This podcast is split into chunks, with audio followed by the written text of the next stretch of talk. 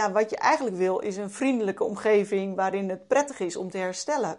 Nou, dat is niet per definitie een AIC-afdeling. Zou het misschien moeten zijn. Ja, zou het maar- misschien moeten zijn. Hè? Dus Ja, nou ja, en dat staat natuurlijk wel Ja. haaks op elkaar. Hè? ja. Welkom bij de eerste 5 minuten in de GGZ. Een podcast over de psychiatrie met verhalen uit de kliniek, plannen voor de toekomst en gesprekken met patiënten en hulpverleners. De eerste vijf minuten in de GGZ. De eerste vijf minuten in de GGZ. Ik zit hier met Barbara Stringer in de Nieuwe Vlereskliniek, net binnengekomen. En Barbara Stringer is coördinator van het CCE, het Centrum van, voor Consultatie en Expertise voor Ernstig Probleemgedrag bij mensen met een stoornis of blijvende beperking. En na haar studie verplegingswetenschappen promoveerde ze op suicidaal gedrag bij complexe patiënten. En daarvoor was ze werkzaam als trainer bij Stichting 113 zelfmoordpreventie. En heeft ze gewerkt elf jaar lang voor GGZ in Geest, onder andere als psychiatrisch verpleegkundige, maar ook eh, trainer de-escalatie. Eh, en ik zag ook dat je leraar eh karate do bent Ja, op je LinkedIn. zeker. Sinds Ja. kort. Ja, ja. ook leuk, heel wat anders. ja, heel wat anders, maar wel ook leuk. Ja, Ja. Welkom, fijn dat je hier bent dankjewel. eh, voor een nieuwe podcast van de eerste vijf minuten. We hadden het kort net hier al even over dat de podcast heet dus de eerste vijf minuten. Maar ik heb eigenlijk in de eerste twee afleveringen helemaal nog niet uitgelegd wat dat nou inhoudt. En nou wil het dat jij eh, aan het begin staat van de methodiek, de eerste vijf minuten. Daar gaan we het zo over hebben, maar misschien goed om eerst gewoon te vertellen wie ben je, wat doe je. Ja, nou zeker. Eh, ik ben inderdaad Barbara Stringer en ik werk nu vijf jaar bij het CCE als coördinator. En eh, heb daarvoor inderdaad, eh, nou niet eens elf, maar 17 jaar bij GGZ Oh. Gewerkt. Want eh, ik heb na mijn eh, promotieonderzoek ook nog een aantal jaar gewerkt als hoofd van de academische werkplaats Herstel en Rehabilitatie. Ehm, en nou ja, daar een aantal projecten geïnitieerd. En dat bleek toch best wel wat ingewikkeld. Dus daar ben ik uiteindelijk mee gestopt. Ehm, maar heb daarnaast wel ook nog tot, ik denk 2018 of zo, nog één dag in de week als verpleegkundige op de HIC gewerkt in Haarlem. Ja. Eh, en dat met name ook omdat ik het een geweldig mooi vak vind. En ook omdat ik het wel belangrijk vind om, nou ja, als ik overal gevraagd word om mee te denken bij ingewikkelde situaties, dat het ook fijn is als je soms nog een beetje voelt en snapt hoe er? ingewikkeld ingewikkeld soms kan zijn, Ja, zeg maar. precies. Dat Ja. het niet uit het ver verleden is, maar dat je gewoon nog, Ja, nog steeds proeft van zo gaat het nu aan toe op de vloer. Ja. Want ik, ik las terug, ik zat natuurlijk te kijken op je LinkedIn en Mhm. wat je cv hebt heel veel verschillende dingen gedaan. Je bent in 1998, ben je volgens mij afgestudeerd als, als verpleegkundige. Ja. En dan ben je echt begonnen. Ja. Ja. Ja, precies. Want ik ben ooit begonnen aan de universiteit in een studie waarvan ik na drie jaar dacht: help, straks heb ik een diploma en ik heb geen idee wat ik aan het doen ben. Dus ik moet hier heel snel weg. Ja. Dus toen ben ik gestopt op de universiteit. Welke En, studie was dat? Eh, ja, Dat wat anders. sociale en institutionele economie. En Ah, vraag ja. me niet wat het is, want dat wist ik dus zelf ook niet. Nee, daar kwam je achter. Nee. Ja, en Laten toen- vallen. Ja, laten vallen. En toen ben ik dus inderdaad HBOV gaan doen. En eerst de voltijd in Utrecht. Maar omdat ik natuurlijk en wat ouder was en nou ja, eh, ook mijn studiebeurs opraakte. En ik toch al wist dat ik in de psychiatrie wilde gaan werken. Ben ik uiteindelijk de BBL-variant gaan doen, dus leren Ja. werken. En dat kon in Nijmegen. Dus daar heb ik mijn opleiding gedaan. Ja, daar ben je begonnen. Ja. En je, je zegt, eh, omdat ik toch al wist dat ik in de psychiatrie wilde werken. Hoe, eh, Ja. hoe is dat gekomen? Nou ja, dat weet ik eigenlijk niet zo goed. Maar ik heb al wel lang een soort fascinatie voor, ehm, nou ja, überhaupt voor mensen. En ook voor mensen die het soms moeilijk hebben. Terwijl dat niet heel dicht in mijn nabije omgeving bestond of bestaat. Maar nou ja, al met al eh, eh, was ik toch vrij zeker dat ik die kant op wilde. Ook omdat ik alle A-verpleegkundigen wel heel veel meisjes vond waarvan ik dacht, oei, vind ik dit nou wel zo leuk? Die kant wilde Die niet kant me Nee, niet, nee. in het ziekenhuis. Of, Nee, nee, Nee. de psychiatrie sprak je aan Ja. en eh, Ja. je wilde iets doen voor die mensen. Ja. Ja, Ja. mooi.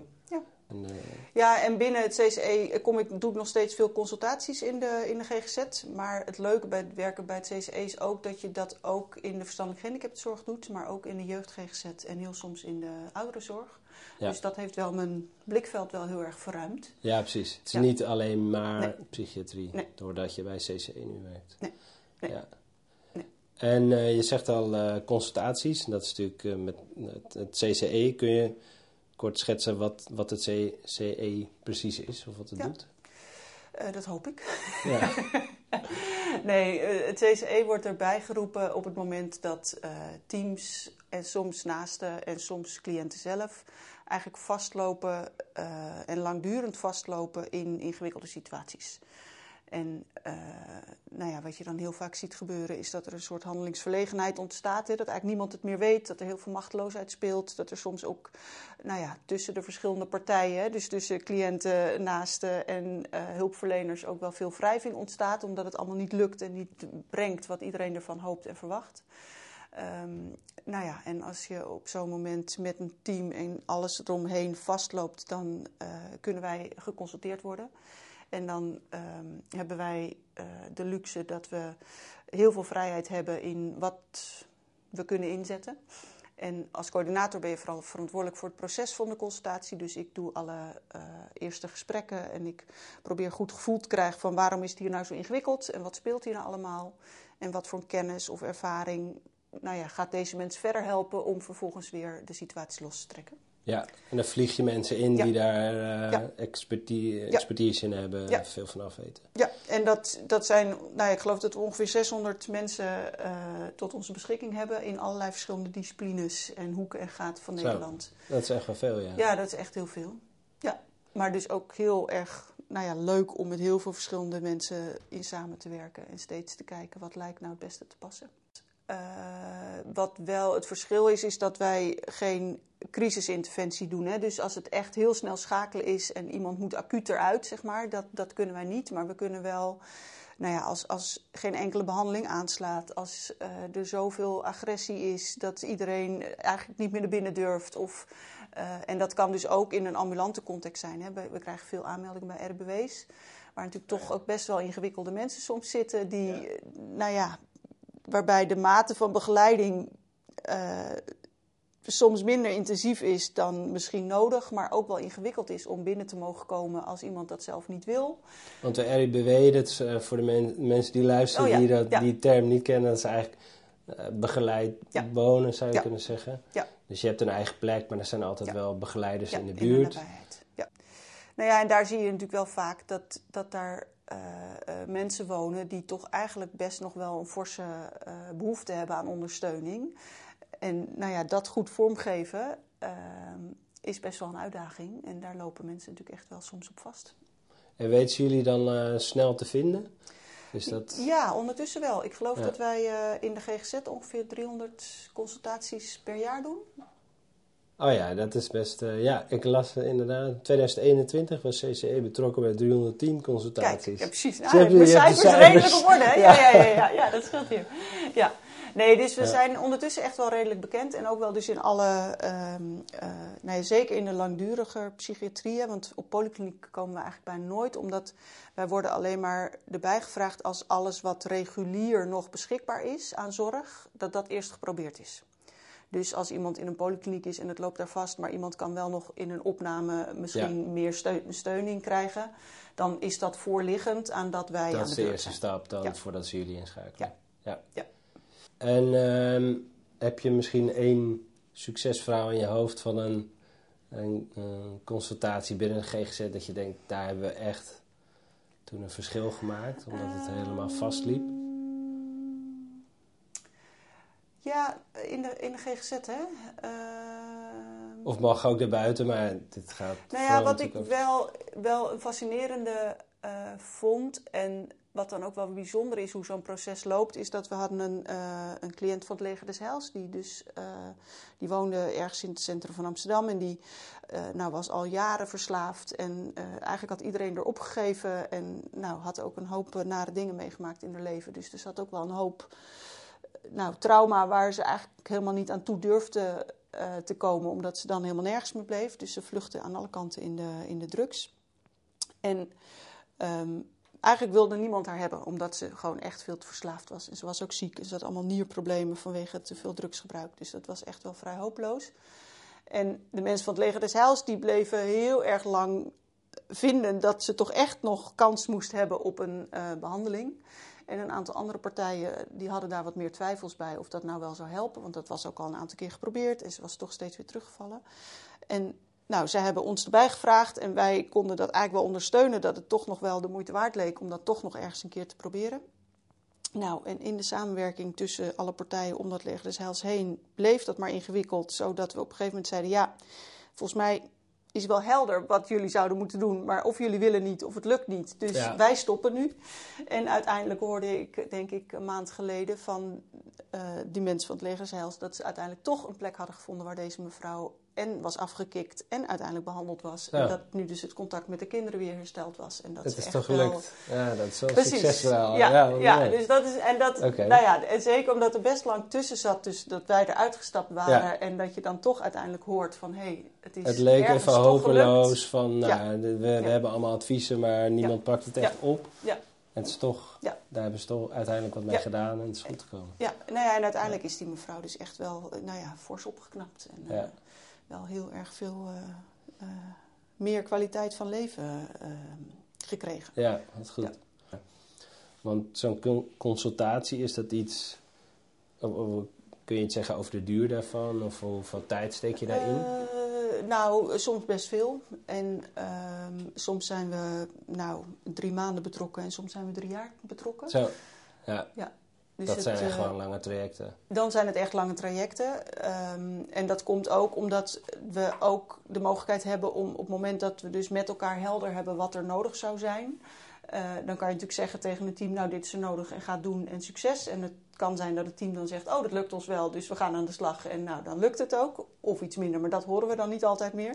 Ja, En ze kunnen ook zeggen, oh dat is allemaal leuk dat jullie dat bedacht hebben, maar help ons dan ook bij hoe we dat dan vervolgens moeten doen. En als Ja. dat proces met ons gebeurt, dan kan het natuurlijk zomaar zijn dat je daar echt wel even mee bezig bent om te zorgen dat nou ja, iedereen goed snapt wat nou de bedoeling was en dat je Ja. dat ook met elkaar weet vast te houden. oké. Ja. Ehm, dus dat is over de consultaties en jullie expertise die jullie inzetten. En ehm, daarnaast ben jij ook onderzoeker, eh, toch? Ehm, doe je dat eigenlijk binnen CCE ook? Of is dat weer een andere tak? Nee, ik doe dat ook binnen CCE en ik deed dat ook bij Vivor, maar daar ben ik net recent bij gestopt. Dus Oh ja. dat, eh, dat doe ik eh, daar niet meer. Wat ik bij CCE eh, gedaan heb met een aantal collega's is dat we alle, of tenminste dat we 500 consultaties in de GGZ over een aantal jaren terug hebben bekeken en gekeken van wat zijn nou terugkerende vragen waarvoor wij erbij geroepen worden. Omdat Ja. het natuurlijk een heel mooi beeld geeft van wat vindt de GGZ nou moeilijk, hè? Of wanneer Waar wordt het moeilijk in, het, in, ja. in de hele brede eh, veld van het GGZ. En vervolgens ook wat, nou ja, wat biedt het CCE dan, of wat levert het CCE dan aan andere kijkrichtingen op en aan oplossingsrichtingen. En ehm, nou ja, wat, wat zien we dan gebeuren, zeg maar. Ja, dus dat was wel heel leuk en dat is eh, ook gepubliceerd in de tijdschrift voor psychiatrie Ja. in mei vorig jaar. En het aardige is wat je ziet, is dat daar dus een aantal nou ja, dynamieken ontstaan door de druk die meekomt met cliënten die ingewikkeld gedrag vertonen. Ja, Waardoor eigenlijk de reactie van het team op dat gedrag het gedrag van de cliënt alleen maar versterkt. ja, je kan je ja. voorstellen dat iemand, als iemand nou ja, vanwege welke reden ook veel agressie laat zien, dat je als verpleegkundig team steeds meer afstand inbouwt, omdat het toch een beetje eng is. Ja, Maar op het moment dat of je met dus. meer mensen erop afgaat. Nou ja, of, precies. eh, Maar op het ja. moment dat je dus cliënten meer overlaat in kamerprogramma's of soms dus in de separeer, wordt die ook steeds meer overgeleverd aan zijn interne binnenwereld, die al zo ingewikkeld en waar iemand het eigenlijk allemaal niet zo goed snapt. En op het moment dat je dus wel contact zoekt, is het risico op incident eigenlijk alleen maar groter, omdat de stress bij die cliënt oploopt. Dus je zit met elkaar eigenlijk gevangen in een soort, eh, nou ja, circulair patroon, waardoor dat wat je... Beetje glijdende schaal Ja. klinkt het, terwijl je eigenlijk Ja. met z'n allen heel hard aan werkt. Ja, ja. Maar je bent een soort averechts eh, bezig. Ja. Ja. ja. En dat, nou ja, dat, hebben, hè, dat zagen we heel duidelijk rondom eh, vragen die bij ons binnenkwamen met als onderwerp: deze cli- cliënt veroorzaakt zoveel agressie, help ons, we weten het niet meer. En we zagen dat bijvoorbeeld ook rondom eh, veel vragen die bij ons binnenkomen rondom zelfbeschadigend gedrag. Ja. En daar zit natuurlijk ook heel snel kom je daarmee in een patroon waarbij eh, het team zich ook onmachtig voelt om zich daartoe te verhouden. En daarmee ook niet altijd meer even neutraal of positief zich kan opstellen naar die cliënt. Dat levert natuurlijk ook stress op. En stress vertaalt zich in dat geval vaak door nog meer te snijden of nog meer gevaarlijk gedrag te vertonen. Ja, ja, ja. En ook daar Ja. draai je dus eigenlijk met elkaar meer vast, terwijl dat niemands intentie is. Nee, laat het is heel herkenbaar. zijn. Het is Ja. inderdaad zowel agressie als zelfbeschadigend gedrag. Of mensen met suïcidale gedachten Ja. die hele strikte begeleiding krijgen, maar je ook echt de eigen regie wil teruggeven. Maar dan gaat dat toch weer mis. En oh nee, dat werkt toch niet. En dat je echt op je tenen gaat lopen. Ik Ja. merk het zelf ook vaak. Ja. Dat, daar zie je inderdaad heel erg dat wij als team daar ook erg mee worstelen. Van wat is nou de juiste aanpak? Ja. En de patiënt zelf weet het som- soms ook niet goed te benoemen. Nee. En dan is het dus heel handig om jullie in te schakelen. Want, Ja, nou ja, dat, dat kan zeker handig zijn. En wat het aardige is, wat we dus een beetje hopen met dat onderzoek... en eh, dat we dus ook een aantal veel voorkomende situaties op zo'n manier eh, beschrijven... wat daarin mogelijk helpend is. Dat teams ook zelf makkelijker zich realiseren... oh, maar volgens mij komen we in zo'n soort dynamiek Ja. terecht. En eh, op het moment dat je dat realiseert... geeft dat ook al wel een ingang om iets anders te gaan doen. ja, ja, een beetje out of the box Ja. denken. En eh, dat je op een gegeven moment het patroon herkent van dit hebben we eerder gehad met die en die patiënt. Ja. ja. Ja. En kun je iets noemen van zo'n consultatie wat je dan inzet? Is dat een manier van begeleiden, bejegening? Ja, Eh, eh, heel vaak wel. Want kijk, wij worden natuurlijk heel vaak bijgeroepen als alle reguliere behandelingen en medicaties allemaal ook al wel geprobeerd zijn. Hè? En dat heeft toch allemaal dan vaak onvoldoende effect. Ja. Ehm, dus waar we het heel vaak in vinden met elkaar is toch ehm, nou ja, een, een begeleidingsstijl zoeken met elkaar die juist meer insteekt op het weer normaliseren van gedrag en het ondanks alle angst en alle nou ja, bijna contra-intuïtieve hè, wat je moet doen. Je moet er eigenlijk toch meer naartoe. Of je moet, zeker bij, bij die mensen die je die wat meer, waarbij je meer afstand hebt ingebouwd. Ja, de, de sleutel ligt vaak toch in Toch weer er wel weer naartoe. En toch, een precies. Ja, normale Ja. of ja, Ja. menselijke manier van. Ja. je bent hier nu eenmaal. ja. Laten we het weer opnieuw proberen, weet je dat? Nou ja, precies. En wat je dus wel vaak ziet is dat, ehm, eh, en dat wat vaak nog wel over het hoofd wordt gezien, is toch de, de, eh, dat wat iemand aan kan, zeg maar. Hè? De, de GGZ is natuurlijk heel erg een talig vak hè? en het gaat heel erg op inzicht en op het willen begrijpen, dat iemand dat zelf ook gaat begrijpen. En wat we heel vaak zien in, in de, de, de situatie waar wij bij betrokken worden, is dat juist in dat begrip, dat we daar mensen nog wel vaak overschatten. En dat ze dus soms wel de boel lijken te begrijpen, maar als je beter kijkt naar hoe dat intelligentieprofiel is opgebouwd, dan blijkt dat op sommige domeinen eigenlijk iemand nog veel jonger is dan dat je eigenlijk qua leeftijd zou verwachten. Ja, ja. Dus de, Dus dat je ze alle, van alles kan vertellen over een diagnose, medicatie en ja, en dus eh, ook in wat nou de, zijn. precies wat nou de relatie is tussen hun gedrag en de consequenties van dat gedrag. Daarvan Ja. verwachten we altijd dat daar een soort leereffect optreedt.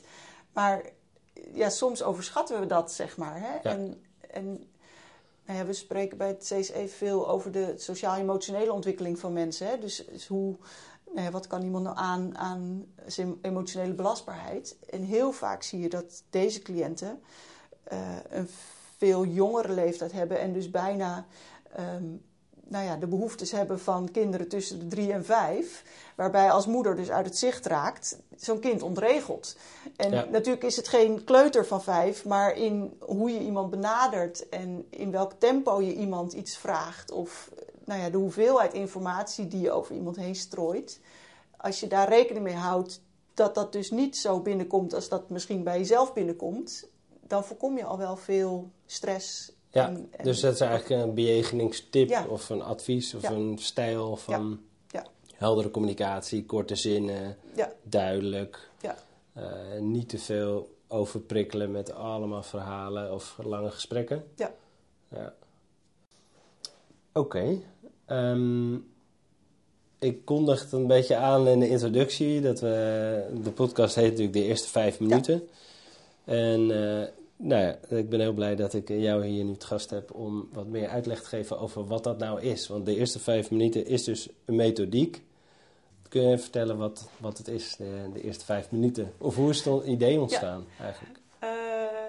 Eh, nou ja, het idee is ontstaan eigenlijk grotendeels uit de kook van Bert van der Werf. Bert van der Werf was een klinisch psycholoog die voor Ingeest werkte en Ja. eh, vooral lang op de eh, vervolgklinieken die nu Westerpoort heten eh, Ah ja. rondliep. Bennebroek. Precies. En eh, hij zat in een Europees netwerk van eh, allemaal onderzoekers die zich bezighielden met agressie. En nou ja, in dat gezelschap ontstond het idee, er lijkt steeds heel veel te gebeuren in de eerste contacten tussen hulpverleners en cliënten. En eigenlijk vanuit dat, dat, dat basisconcept zijn we gaan nadenken, ja, wat, wat voor situaties zijn dat dan? Waar je dus als hulpverlener voor het eerst in contact komt met een cliënt die heel cruciaal zijn.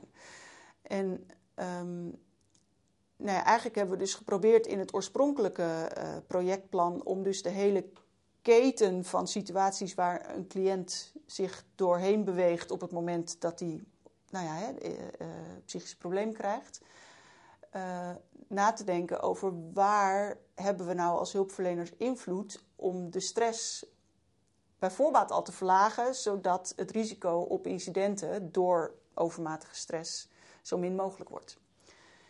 Is het een beetje te volgen? Ja, Ja? voor mij wel. ja. Ja. Ja, je bedoelt eigenlijk die keten of de, de momenten. Dus mensen worden hier opgenomen, maar daarvoor is natuurlijk vaak een heel traject. Ja, Eh, m- mensen hebben wel of geen ambulant kader, dus dat ze thuiszorg krijgen eigenlijk. Ja. Soms belanden ze nog op een tijdelijke locatie van de TOA of de spoor. ja, eh, om te kijken van nou, eh, moet iemand echt opgenomen worden of kan iemand weer naar huis toe? Eh, soms is er ook politie bij betrokken. Ja. Dus Nou ja, die, precies. En dus in, in het oorspronkelijke plan, en toen was de organisatie van die hele keten echt nog wel wat anders dan nu. Hè? Dus waar we wel naar gekeken hebben, is dus inderdaad ook, nou ja, wat zou nou, en daar konden we net niet goed genoeg bij, maar we hebben wel gesprekken gevoerd met de politie. Eh, wat doen jullie nou in dat eerste contact, waar wij mogelijk in het vervolg of baat bij kunnen hebben of last van hebben als jullie net een verkeerde insteek kiezen? En datzelfde geldt voor wat kan de crisisdienst nou doen aan het ehm, overdragen van informatie over waar iemand naartoe gaat of wat hij daar kan verwachten. Want Ja. ehm, ja, de crisisdienst wil natuurlijk vooral in eerste instantie dat die cliënt opgenomen wordt. Dus die, Ja, ja, dat is, ja. En dat is logisch, want dat is hun, hun taak. Maar in uitleggen aan die cliënt en zijn omgeving van waar ga je nou eigenlijk naartoe en hoe ziet het er dan uit en wat staat je daar te verwachten. Ja, dat kan natuurlijk wel al enigszins helpen in hoe komt iemand binnen. Absoluut. En Ja. inderdaad, het volgende moment is dus het moment van opname. En zeker toen wij hier, ik denk in 2007 mee startten, was het echt nog wel staande praktijk dat als iemand op vrijdagmiddag werd aangemeld en de crisisdienst zei deze meneer moet naar de separeer, dat hij vrijdagavond de separering ging en maandagochtend als de arts er was, Ja, beoordeeld Die werd je verbleef een eruit kon. En dan ben je al eh, nou, Ja. bijna 50 uur verder, bij wijze van spreken. gewoon puur op indicatie Ja. van separeer op achterhand of zit hier ook in de separeer. Ja. Ja.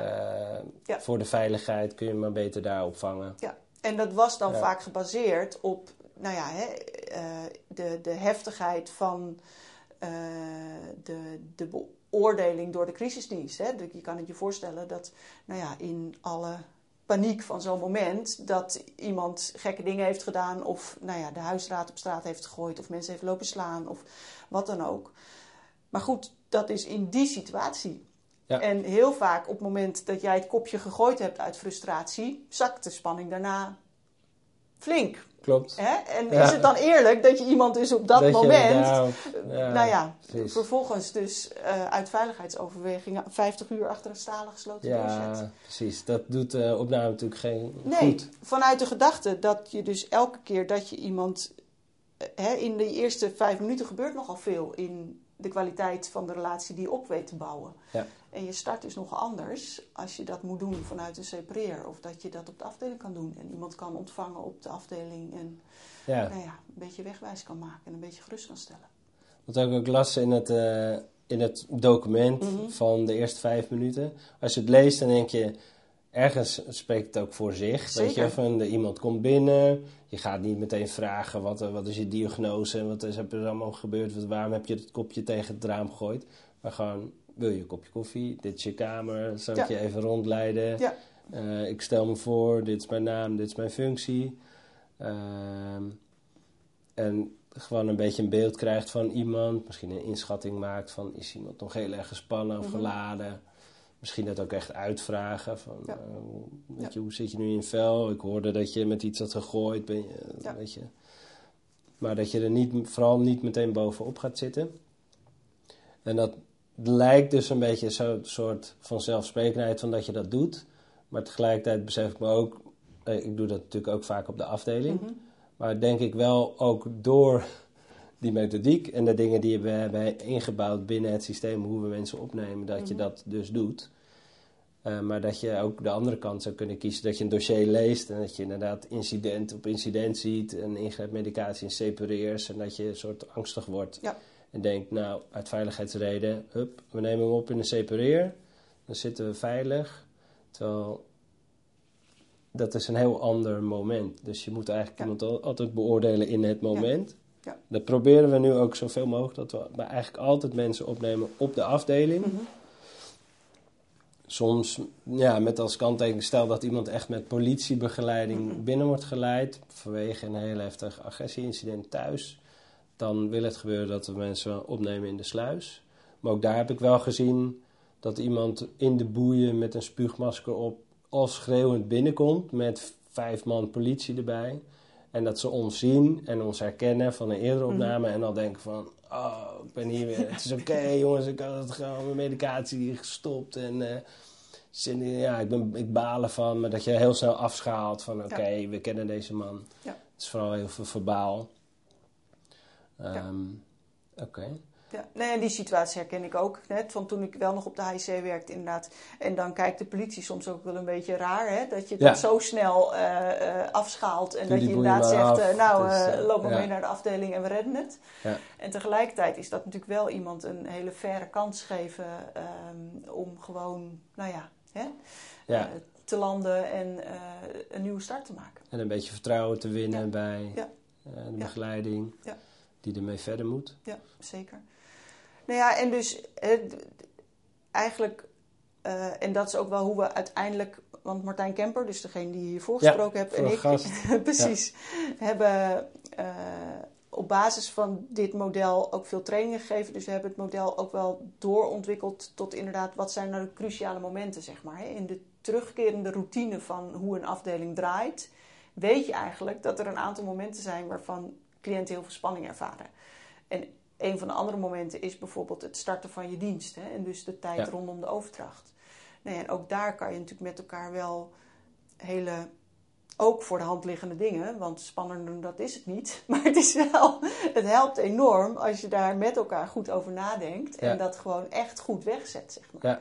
En dat is maar vijf minuten. Nou ja, het is, Dus ja, het is maar het maakt zich- een enorm verschil, het is weet het je? begin, ja, eigenlijk het begin van je dienst. Ja, Stelt je voor, ik Ja. begeleid jou vanavond. ja, Dus als je wat nodig hebt, kom Ja. naar me toe. Ja. Hoe zit je erin? Hoe was je dag Ja. tot nu toe? Ja. Of heb je goed geslapen? Het is net wanneer je Ja. je dag dienst begint. Ja. Ja. Ja. Maar dat je dat, daar eigenlijk standaard mee begint. Ja. Dus niet alleen bij een opname, eigenlijk in elke dienst Ja. zet je die eerste vijf minuten in. Ja, en dus ook hè, hoe je de afdeling opkomt. We hebben af en toe, nou ja, volgens mij allemaal een beetje naar. Dan kom je je afdeling binnen en dan, heb je, dan ga je je dienst in. En dan loop je eigenlijk rechtstreeks naar het kantoor, zeg maar. Hè, en daar Ja. zie je je collega's en dan heb je het gezellig met elkaar.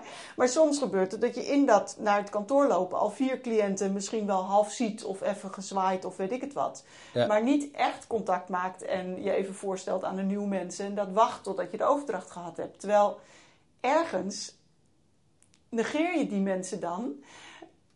En ja, dat Ja. voelt natuurlijk ook niet helemaal oké. En op het moment dat je dan na de overdracht eh, weer contact moet maken, ja, dan, dan heb je eigenlijk een kans laten liggen. Ja. Ja, klopt. Want die mensen die, die kennen jou dan misschien nog niet. En die, Nee, die lopen of- allemaal langs je heen. Ja. Die, hebben geen idee hoe ze heten. Nee, precies. Dat zou een goed moment zijn om Ja. al een eerste contact te maken. Van, hé, nieuw gezicht. Hoi, ik ben Bas. Eh, Ja, ik ga even naar mijn collega's hier. en ik zie je zo. Kom er straks aan. Ja. Dus het zit in allemaal hele voor de hand liggende dingen. Ja. Maar wel steeds bedacht vanuit, ja, maar hoe is het nou als je hier zelf opgenomen bent? En wat voor chaos ben je dan? En hoe kan je nou zorgen dat die chaos die zo'n afdeling met zich meebrengt, zo minimaal mogelijk is? Omdat je weet dat al die chaos bouwt aan stress. En stress leidt tot, nou ja, narigheid, zeg maar. Hè? Ja. Ja, ik weet de recente casus van een meneer die ik toevallig vandaag nog heb gesproken. Ik zal geen namen noemen uit, vanwege de privacy, maar die, eh, die kwam binnen bij opname. Eh, en hij had geen kamersleutel. En had hij een paar keer om gevraagd. En wij moesten dus de hele tijd zijn deur open doen. Nou, dat vond hij al heel frustrerend. En in de avond begon hij keihard te schreeuwen op de gang. En eh, dat, je, dat mensen klaar stonden met de hand op het alarm van dit gaat helemaal mis. Maar dat was gewoon puur zijn frustratie. En niet hij zei achteraf niet eens alleen maar omdat hij geen sleutel had. Maar ook frustratie van ik weet dat jullie heel hard werken. Nu moeten jullie de hele tijd van mij die Ja, deur open gaan doen. Ja, Dus dat de situatie bijna escaleert omdat je gewoon die sleutel nog niet klaar hebt. Zoiets kleins. Ja. En ik las ook eh, in het plan dat het gaat over, weet je, zitten er geen eh, brandgaten in het gordijn. Is de kamer een beetje netjes verzorgd. Ja. Eh, ja, het is geen hotel, maar het is toch, als je binnenkomt en je, een beetje is netjes opgemaakt en het Ja. ruikt fris. Ja. Dat is nou een heel andere start dan toch? dat dat allemaal nog gedaan moet worden. Of, eh, Ja. ja. Ja, nou ja, en vanuit het idee dat hè, als je nadenkt over, eh, als je jezelf voorstelt van dat je echt diep in de shit zit, zeg maar, hè, en dat je nou ja, het overzicht verliest en dat alles eng en spannend, en je komt in een omgeving, nou, die ook niet per se rustgevend is. Ehm, eh, ja, wat je eigenlijk wil is een vriendelijke omgeving waarin het prettig is om te herstellen. Nou, dat is niet per definitie een huisafdeling. Zou het misschien moeten zijn. Ja, zou het maar- misschien moeten zijn. Hè? Dus Ja, nou ja, en dat staat natuurlijk wel Ja. haaks op elkaar. Hè? ja, Dus hoe je daar balans in brengt tussen een afdeling waar cliënten zich prettig voelen en waar gewoon overal ademt van het is hier oké, er gebeuren een hoop gekke dingen, maar wij hebben Ja. dit met elkaar onder controle. ja. Dat, Ja, het is jammer, dat zou eigenlijk een HC natuurlijk moeten zijn. Maar je Ja. zegt, nou, dat is een absoluut HC natuurlijk helemaal niet. Nou ja, kijk, er zijn, er zijn natuurlijk enorme ontwikkelingen eh, ook daarop gaande geweest. Ja. Hè? Het hele verhaal rondom de healing environment is natuurlijk enorm mooi en dat helpt enorm. En tegelijkertijd ja, blijft het toch af en toe een beetje karig of zo. Hè? Ja, bedoel, een beetje dat- klinisch, eh, Ja. ziekenhuisachtig. Eh, veel mensen zeggen natuurlijk ook van, ja, het is een gesloten afdeling, dus ik zit hier in de gevangenis. Ja, Een soort die vergelijking wordt heel snel gemaakt. ja, In plaats van een hotel. Want Ja. eh, nou ja, het is, eh, je wil ook niet dat mensen denken dat het een hotel is. Maar misschien iets ertussenin. ja. Van een hotel met gesloten deur. Van, Ja. ja. je hebt Nou ja, hier maar de gastvrijheid die meekomt met een hotel is Ja. natuurlijk wel een mooie insteek. Ja. Ja. Dat je vriendelijk wordt ontvangen door Ja. een receptionist. Nou ja, En ja. dat er een kopje koffie klaarstaan en Ja. je handdoekjes Ja. liggen op bed. In een zwanenvorm. ja precies. Ja. Ja, dat hebben ze een poosje gedaan, toch? Op een van de... Oh ja? Eh, er was, ik weet niet of dat nou in Haarlem was of waar was het nou, maar er was een verpleegkundige die kon dat heel goed. dus die heeft dat gewoon een, een poos eh, structureel gedaan. ja, hoe mooi. cool is dat, ja, toch? Ja, dat is wel eh, leuk. ja, Ook eigenlijk iets heel kleins. ja, Nu liggen vaak de huisregels klaar. Is misschien ook niet direct het eerste wat je dan wil zien. nee. Veel tekst. Ehm, Oké.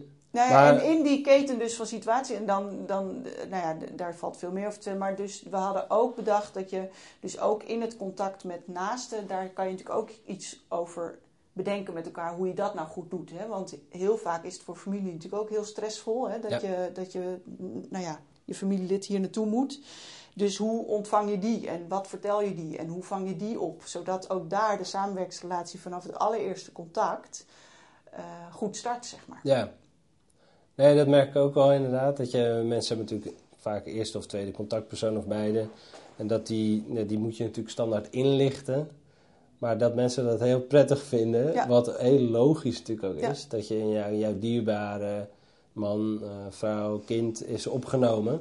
En dat je gewoon in ieder geval een update krijgt van hoe is Ja. iemand binnengekomen, is het Ja. goed gegaan. En, Ja. eh, Ja, heeft Of hij nog iets niet. nodig? Kan ik nog iets brengen? Stel dat je een dag niks hoort of twee dagen, ja, dat, dan ga je natuurlijk enorm in de stress en ook denken van wat is dit nou voor eh, tent. Ja. Ehm, ja, dus dat, eigenlijk, dat zijn van die standaard dingen. En die proberen wij natuurlijk ook allemaal af te tikken. We hebben daar ook dat lijstje eh, voor, wat jullie ook in je plan hebben staan. Eigenlijk met een soort afvinklijst voor de eerste vijf minuten.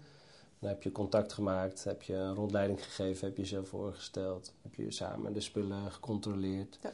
Dat, dat houden we er heel vaak nog bij. Dus het lijkt wel echt, echt een succes te Ja, zijn. ja, ja, precies. maar, het zijn staande praktijken geworden. Ja, oh, staande is wel praktijk. cool. Ja. Ik zie het op verschillende afdelingen terugkomen. En dus ook in rapportages van de eerste vijf minuten geboden. En misschien kan het nog iets meer toegepast worden per dienst. Mhm. Dus we, dat is wel ons, eh, wat we zouden moeten doen. Maar ja, het gebeurt volgens mij niet altijd. Dus Mhm. het, is, het zit er wel heel erg in, in ge- gebakken dat je dat bij de opname in ieder geval ja, ja, doet. ja.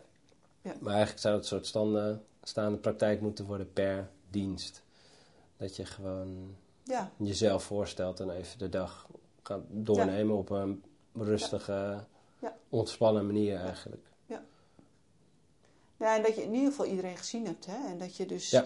hè, want nou ja, de, is natuurlijk ook de, de meeste aandacht krijgen de mensen die het meeste eh, Die aandacht zoeken en hè, Ja. het meest aanwezig zijn. Terwijl voor de, de, de stillere mensen, die schieten er natuurlijk toch een beetje door. Maar juist ook voor die mensen. En dan heet het opeens, als iemand wel klapt, ja, was oninvoerbaar. Dat je denkt, ja, was oninvoerbaar, we hebben hem niet gezien. We hebben hem de hele dag niet gezien. Nee. Niet- ja, Nee. dus ja, wat is online? Ja, Wij Die hebben... zit de hele dag misschien al te Precies. wachten wanneer komt iemand Ja, met me of praten. je, je, hebt helemaal geen gaat, idee, zeg maar, als je daar niet actief zelf naartoe stapt af en toe. ja. Ja. En kijk, weet je wat, wat natuurlijk. Uiteindelijk wat ik altijd interessanter vind, is dat je dus als team goed snapt waarom we vanuit deze gedachte dit zijn ingestoken. Want als je snapt wat het belang is van elk eerste contact, of als je snapt wat het belang is van zorgvuldige interacties, ja, dan, dan gaat het voorbij aan, heb ik me voorgesteld, maar dan, Ja. dan, weet Nee, je, dan precies, gaat het ja. over de ontmoeting Het die is- je helpt om vervolgens die dag goed door te komen en bij te dragen aan eh, nou ja, dat die cliënt zich snel weer op zijn gemak voelt en kan stabiliseren en Ja. weer verder kan met zijn leven. Ja, het is natuurlijk best wel opmerkelijk dat je uit, oh, wat, wat, wat ik net zei, van dat je sinds de start van die Mhm. methodiek, dat je zag dat het aantal separaties gewoon omlaag ging. Ja. Want dat wordt natuurlijk allemaal bijgehouden in het systeem. En wij zijn daar ook druk mee bezig om dat steeds in kaart te brengen. Te kijken als het te lang duurt of we hebben te veel uur. Nou, waar komt dat dan door? Ja.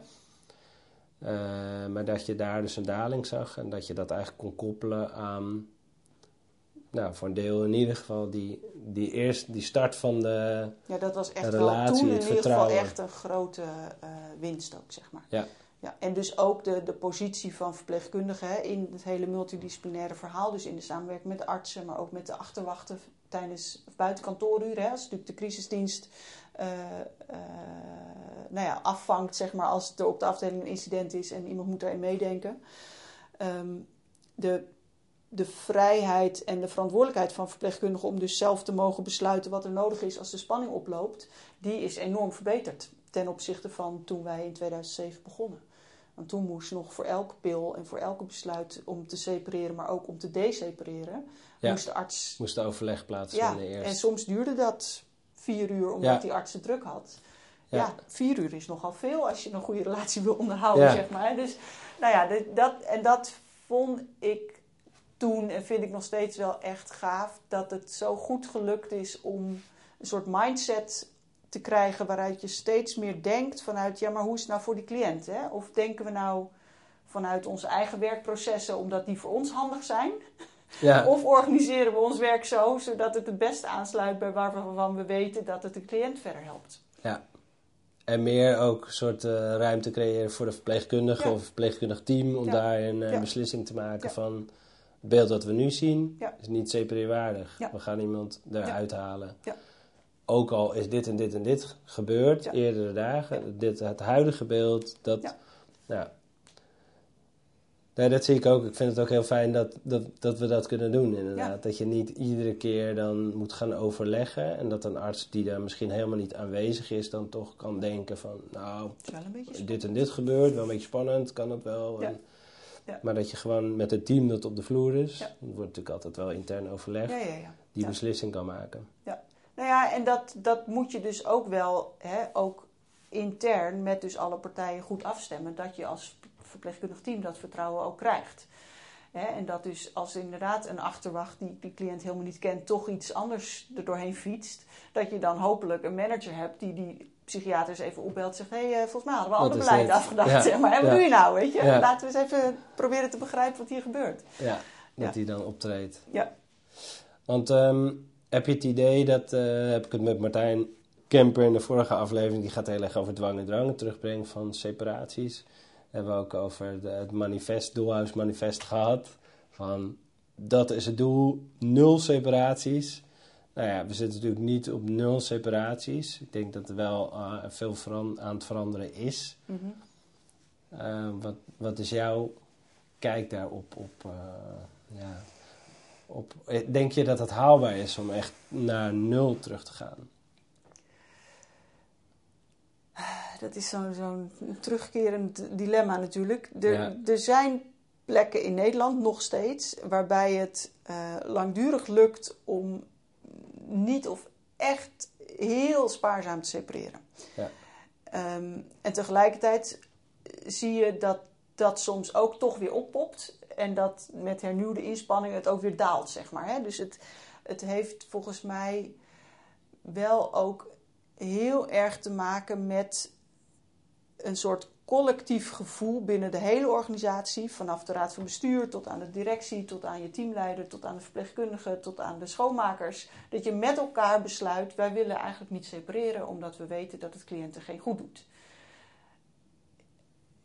En als je Daar begint het mee. daar begint eigenlijk. het mee. Ja. Hè? Dus in die zin is het toch elke keer hoe, en dat klinkt oneerbiediger dan ik het bedoel, maar is het toch elke keer een keuze. Je kan het wel of niet doen. Of niet? Nee. Ja. en, ja. en dus hoeveel lef mag je met elkaar tonen? Hoeveel lef durf je met elkaar te tonen? Eh, hoe goed weet je elkaar op te vangen?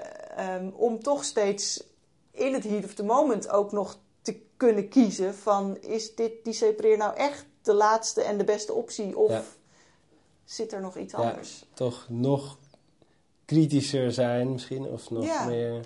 Ja, en nog meer aan de voorkant werken. Dus nog meer nadenken over hoe snappen we deze cliënt nou en hoe snappen we nou de spanningsopbouw bij deze cliënt. En, en sluiten we goed genoeg aan op wat hij kan en op wat hij aan kan, waardoor die mogelijk ook toch niet zo piekt of zo. Hè? Nee, nee, precies. Want als je iemand daar plaatst, dan is het, dan is het eigenlijk al geëscaleerd. Dan is hij met fase Ja. 3 door het dak gegaan Ja. en dan ben je Ja. soms gewoon al te laat. Dus Maar- kan het naar nul? Ja, Ja. In een ideale wereld Ja. eh, misschien wel. Blijft het streven. Ja, en ik denk dat dus wel het streven helpt wel ook om elkaar scherp te houden. Ja. Hè? En natuurlijk, ja, daar kan je van alles van vinden. En ik, ja, weet je, het, ik denk dat maar weinig mensen zich realiseren wat voor een druk er van zo'n groep mensen die jullie op een HIC binnen hebben vandaan kan komen. Hè? In Ja, hectiek, Nee, in pff, diversiteit van beelden, van wanhoop, van, nou ja, noem Nee. de cocktail maar op en ga er maar aan staan, zeg maar. ja dat, eh, ik las eh, volgens mij een eh, interview met jou in Trouw Oh, ja, ja, ja. van ja. het, eh, in 2013. En dat je, daar ging het ook over separeren en dwang en drang. En dat er natuurlijk ook door de overheid heel hard op wordt gehamerd. De Tweede Kamer, weet je, moeten af van separaties. Maar daarvan zei je, afwijkend gedrag in het openbaar wordt niet getolereerd. Het gaat er lik op stuk beleid. Dus dat zie je natuurlijk buiten als iemand zich heel bizar gedraagt. Hup, politie erbovenop en je wordt opgepakt. Maar als mensen dan worden opgenomen, is dwang uit den boze. Dat staat bijna haaks, haaks op elkaar en maakt het werk in de psychiatrie er niet makkelijker op. Nee. Dus dat, dat is ook waar. Dat je inderdaad, je voelt aan de andere kant die druk van, nou, Ja. dit kan toch niet meer? Dit Ja. is toch middeleeuws? Je gaat toch niet separeren? Maar wij staan op de vloer. Ja. Wij staan, je hebt Ja. soms iemand die gewoon recht in je gezicht staat Ja. te schreeuwen en Ja. zijn vuisten Ja. balt. En dat Ja. je denkt, dit gaat helemaal mis. Ja. En soms weet je het te voorkomen en soms Nee. vallen natuurlijk ook klappen. Nou ja, zeker, weet je. En kijk, er worden helaas ook gewoon collega's beschadigd in dit werk. Hè? Ja. En dat, ja, dat, dat wil je ook niet, om allerlei redenen niet. Ehm, dus ja, kan het naar nul? Eh, misschien, maar misschien ook nog niet binnen de huidige omstandigheden. Maar het is wel goed om er naar te blijven streven. Ja. En dus elke keer als, het, als je er toch weer voor staat en het dus om dan met elkaar toch ook kritisch na te kijken, waar hebben we nou mogelijk in het voortraject toch nog iets gemist? Ja, En Ja. ik denk als je dat consequent blijft doen met elkaar, eh, nou ja, dat, dan, dan zie je dat het, dat het duurzaam lukt om het aantal separaties echt heel erg terug te dringen. En Ja. zeker de duur van de separaties.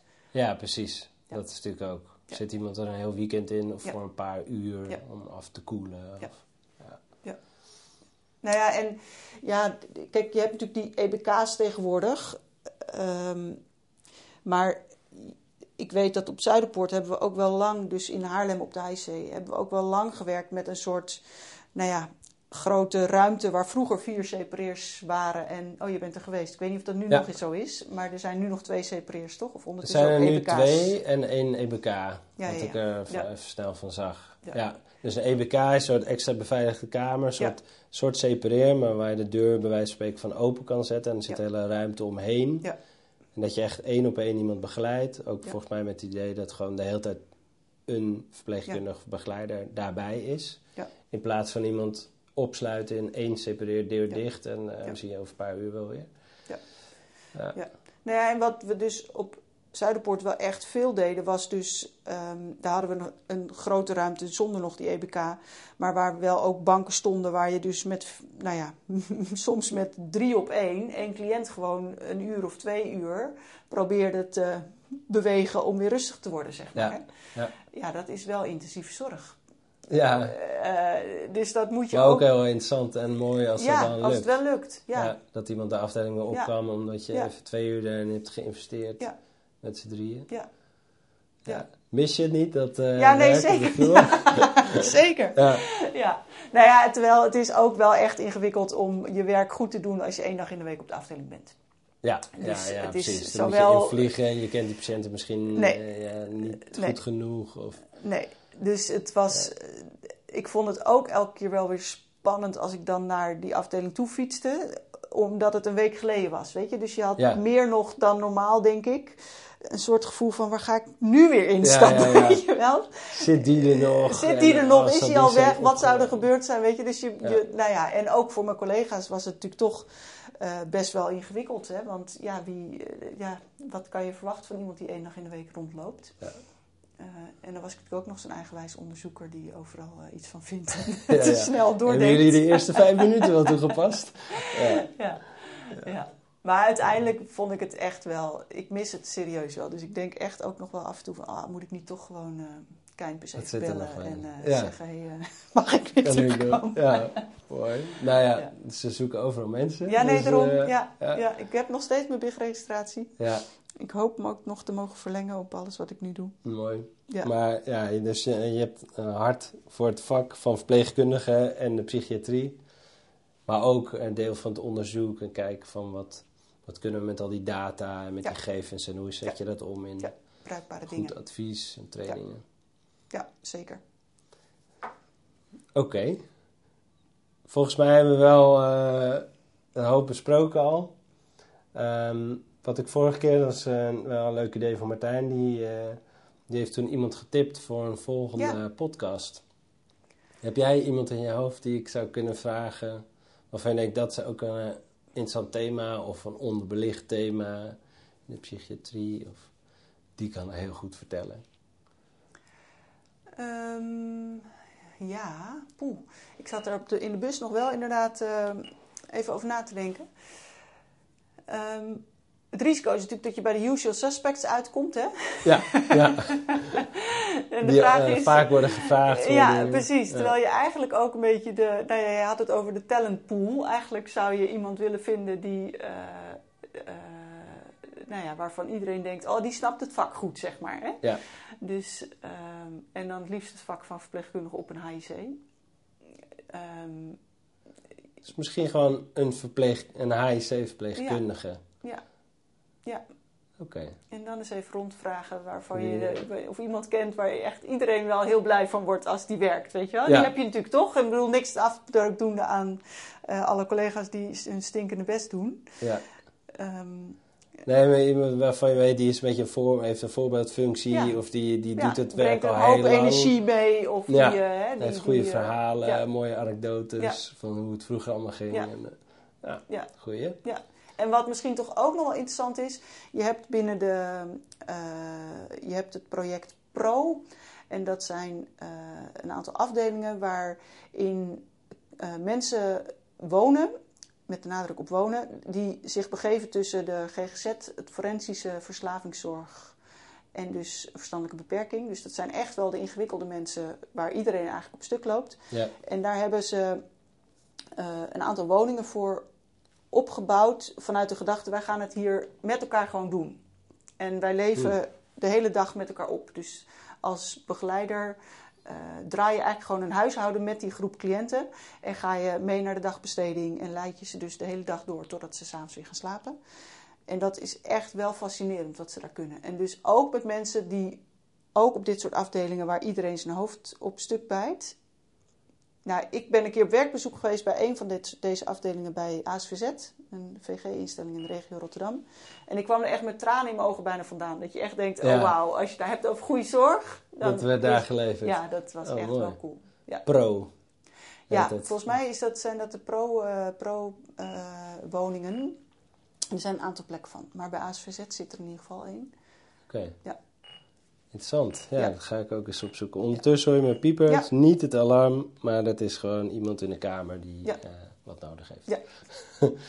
dus eh, ja, hartelijk dank voor dit gesprek. Leuk was het. En veel succes met de CCE-activiteit en het onderzoek. En eh, wie weet zie ik je nog een keer als verpleegkundige op de vloer. ja, ja, ja, precies. Nou, leuk. Super. Dankjewel. Dank je.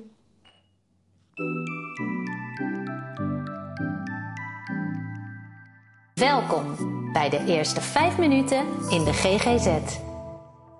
Een podcast over de psychiatrie met verhalen uit de kliniek, plannen voor de toekomst en gesprekken met patiënten en hulpverleners. De eerste 5 minuten in de GGZ. De eerste 5